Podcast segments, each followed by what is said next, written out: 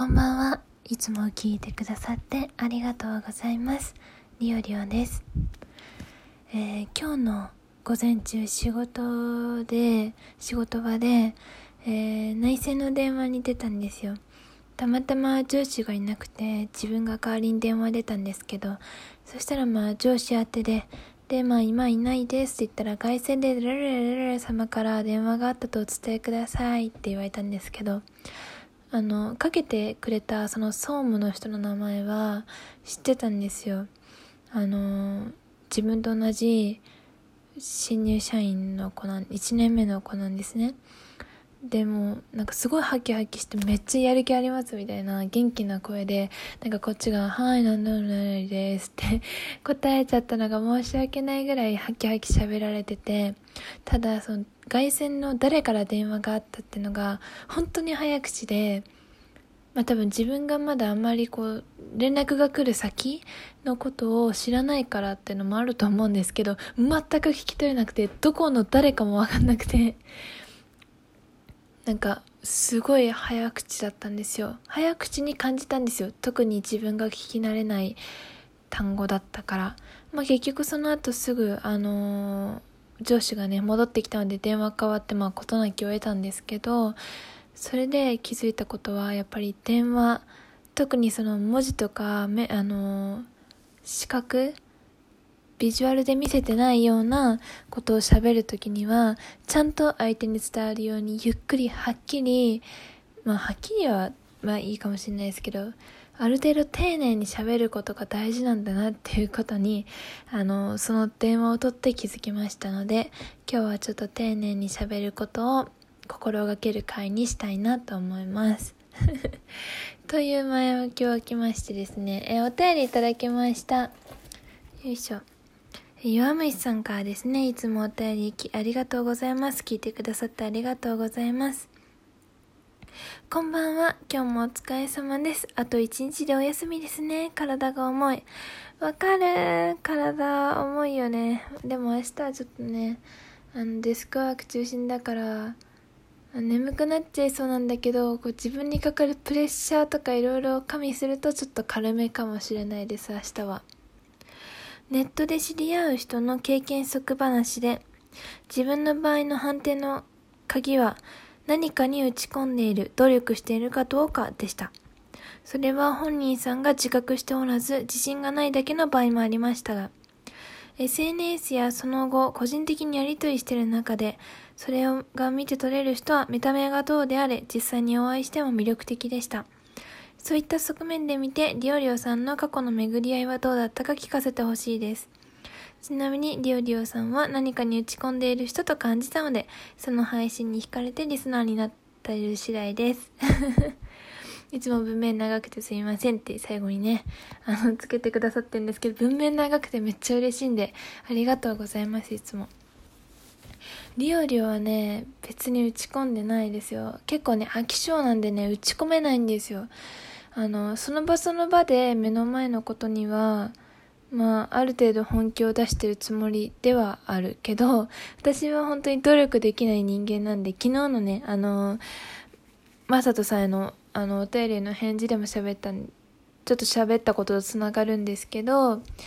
本当にね、料理はね、努力ができない人間なんです。何でも三日坊主。だから、夏休みの宿題も最後の一週間でやっちゃうような人だし、ね、うん、いろいろとダメな人間なんですけど、ど打ち込んでるように見えるのかな？どうなんですかね？そう、見られてるんだったらもっと頑張らなきゃなって思いました。ありがとうございます。で、えっ、と、何かに打ち込んでる、努力してるかどうかで、過去の巡り合いはどうだったかってことなんですけど、はあ、どうなんですかね。そういった側面であんまり人を見たことがないかもしれないです。あの、なんていうの、ネットの出会いは特に。友人とか、先輩とか、付き合う人については、今は、そういうところを見るようにしてます。最初の頃は、なんか自分のこと好きになってくれたら、その、なんていうの、自分のこ、自分に自信がなさすぎて、自分のことを好きになってくれる人なんて稀有な存在だと思ってたから、自分のことを好きになってくれる人間は何が何でも大事にしなきゃと思って、こう自分も好きになろうって思ってた時期もあった。けど、まあそれはすごい幼い頃での話で、若い子の話で、今は、あの、何かに打ち込んでると同じかはわかんないんですけど、自分にとってああこの人すごいなこんなもの持ってるんだこういうことまでできるんだっていう何か尊敬できる部分があるのかないのかっていうのところはすごくその大事に見てるというかあのないものねだり人間するじゃないですか。だから自分にな持ってな自分が持ってないものを持ってるってすごく憧れるんですよね。あのスポーツはすごいスポーツが苦手なので運動ができる人素敵とか、さっきも言ったけど私努力ができないから、努力できる人素敵みたいな。何かに打ち込んで努力してるか、人が、その、魅力的に映るのは多分自分が努力を あんまりできない人間だと自分でね、思ってるからだと思うんですけど、だからそういった意味で、こう何か尊敬できるもの、自分にないものを持ってるっていう人は、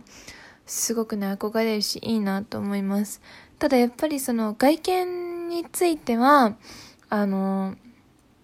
なんていうの、変化してしまうものだから、まあ、結局は、あの中身がどれだけ素敵かっていう話になるというか、な待って待って、今のはちょっと違うな、なんだろう。あの、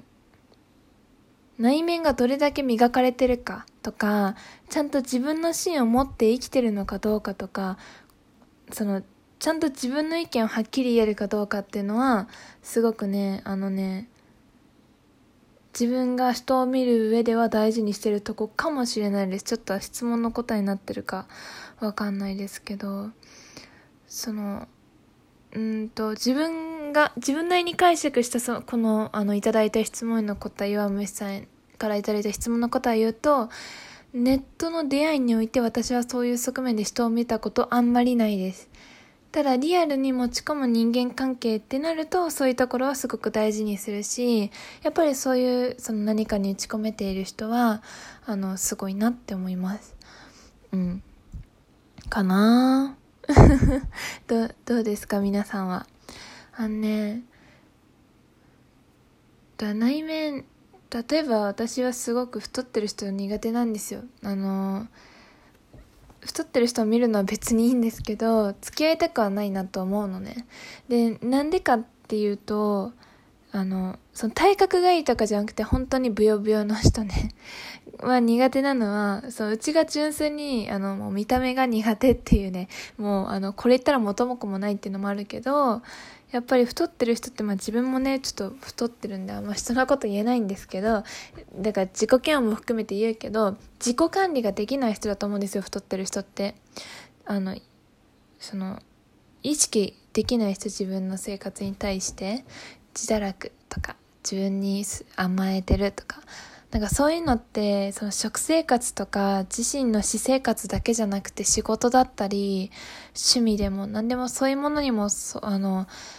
なんか同じように姿勢同じような姿勢で挑んでるんじゃないかなって思っちゃってなんかそもそも話あんまり合わない気がすると思ってうん好きじゃないですね。だからそういった意味で外あの、外見って中身が現れてるものだと思うんですよ。あの、よくね、よく笑う人の顔はわかるとか、全然笑わない人の顔はそういう顔をしてるとかありますけど、そういう表情とか体型だったりも含めて、やっぱりいくらか内面がね、外見に出てきてる部分はあると思うので、そういったものも全部含めての、あの、その人の見え方になると思うので、何ですかね何て言えばいいんですかちょっと昨日の話とはままた別の話を今自分はしてるつもりなんですけどうん何て言えばいい？わかんなくなっちゃった うんまあ、要は内面が磨かれれば、内面をしっかりしてれば、外見もきっとしっかりするんじゃないかなっていう話ですね。あの、人は外見がね、第一印象7割ですから。はい。あの、何の話してたんだっけ？でも、弱虫さんは、やっぱそういう何かに打ち込んで努力してる方が実際にやってもネットでそうやってやり取りで感じてる人はネットじゃない、ね、そうやってやり取りをして感じる人はリアルであっても魅力的ってことに多分そうやって思われる方は多いかなと思うので私も何かに打ち込んでるふりをしようと思います。なんかあの打ち込んでるふりをしてはいあのあ頑張ってるなこの子って思われるようにしたいかなって思いますふふということで、えー、結局なんか最初の方しか丁寧に喋ってなかった気がしますけれども、今日の話はこんなところで、ヨウムシさん本当にお便りありがとうございました。今後ともまたお便り待ってます。よろしくお願いします。いつも聞いてくれてる人ありがとう。またよかったら聞きに来てね。喋れる時は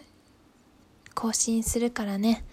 はい。ということで、明日でね、終わりますけれども、一週間、とりあえず終わる人が多いかなと思いますけれども、あと一日一緒に頑張りましょう。ヨウメさん、頑張ってください。では、おやすみなさい。今日もお疲れ様でした。またね。